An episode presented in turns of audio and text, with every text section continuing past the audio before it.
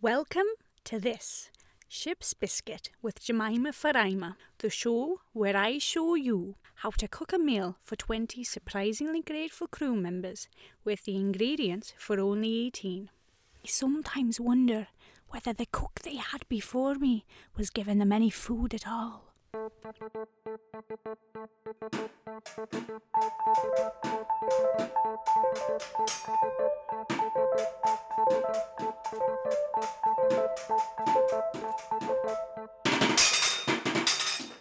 Let's get to the recipe.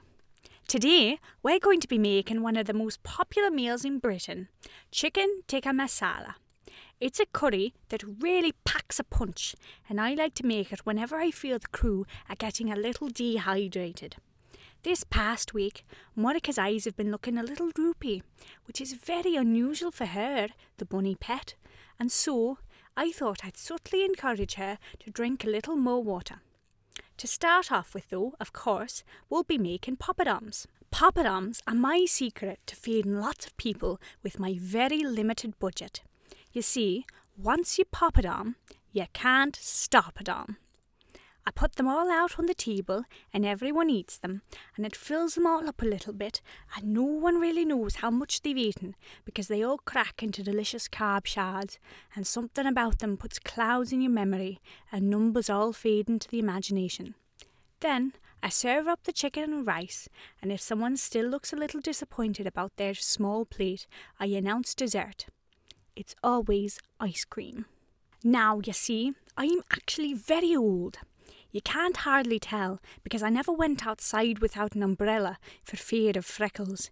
But I was around in the days when we didn't have none of these CDs or tapes or magic music rectangles. I waited all day for the ice cream van to come around so I could get a whiff of those sweet notes. I ran up to it and gave my hard earned few cents for a scoop of pickled mango gelato, but in truth, all I wanted was to listen to that tinny little tune.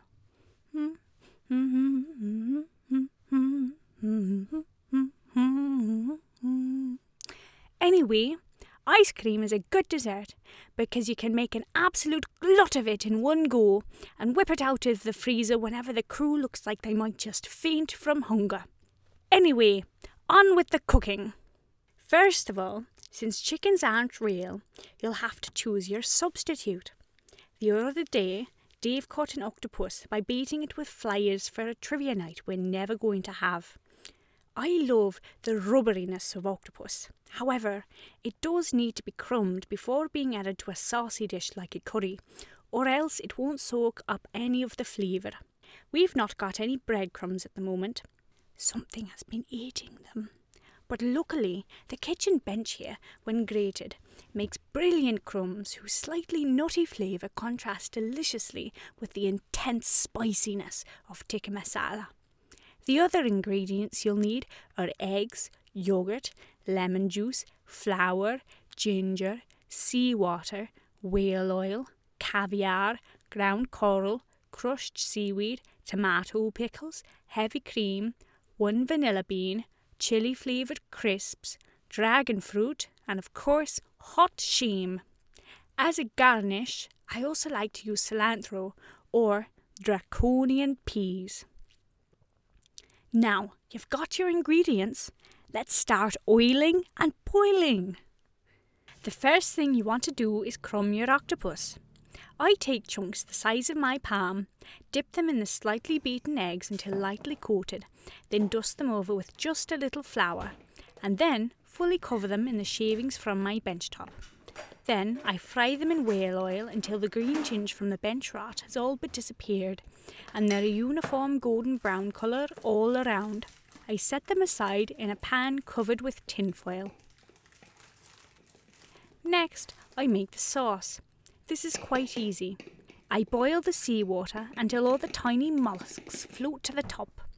Next, I add the garlic and the ginger. It's important to do this from a distance, as the cloves of garlic and a big bit of ginger root can cause quite a splash, and you wouldn't want to get seriously burnt in your own kitchen.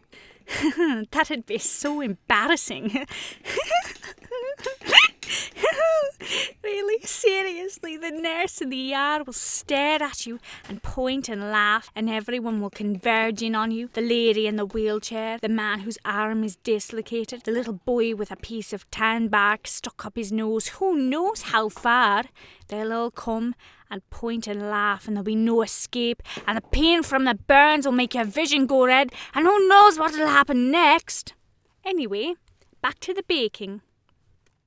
After about two minutes, when the ginger and the garlic have dissolved, add the lemon juice, caviar, ground coral, and seaweed.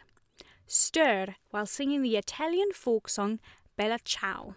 This is where the spicy flavour comes from. Una mattina mi son alzato, oh bella ciao, oh bella ciao, bella ciao, ciao, ciao, una mattina mi son alzato e ho trovato l'invasor. Oh, careful there. Don't sing too much or we'll run out of drinking water. no. Add the tomato pickles, heavy cream, vanilla bean, crisps, dragon fruit, and just a dash of hot shame. Stir until just combined and leave with the lid off to reduce, stirring every 30 seconds or so. Once the mixture thickens to a paste that can easily be moulded into a bust of Julius Caesar, it is ready. Serve with cooked rice, poppadoms, and of course some lovely vegetables. Today I'm going to serve it with sliced carrots, some delicious sea cucumbers, and the juice of a lettuce leaf.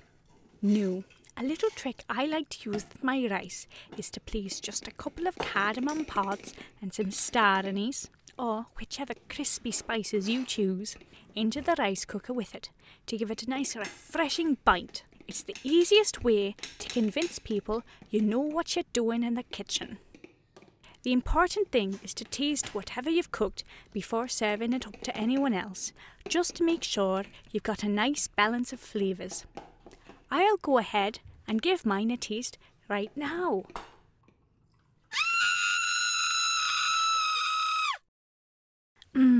Just perfect. I hope you've enjoyed my tips for staying budget conscious, health conscious, and taste conscious in the kitchen. This has been Jemima's Kitchen, and you'll hear my voice again soon.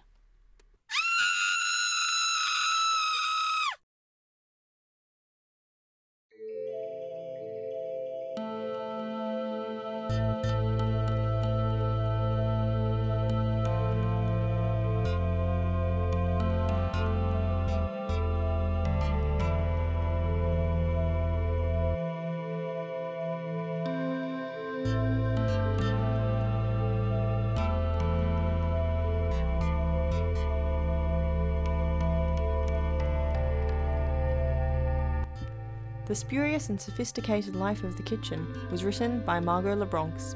It was performed by Margot LeBronx. It was produced by Dissemino Broadcasting with scoring and sound effects by Alfie Caputa. Today's aphorism If an unstoppable object meets an immovable force, the result is always delicious.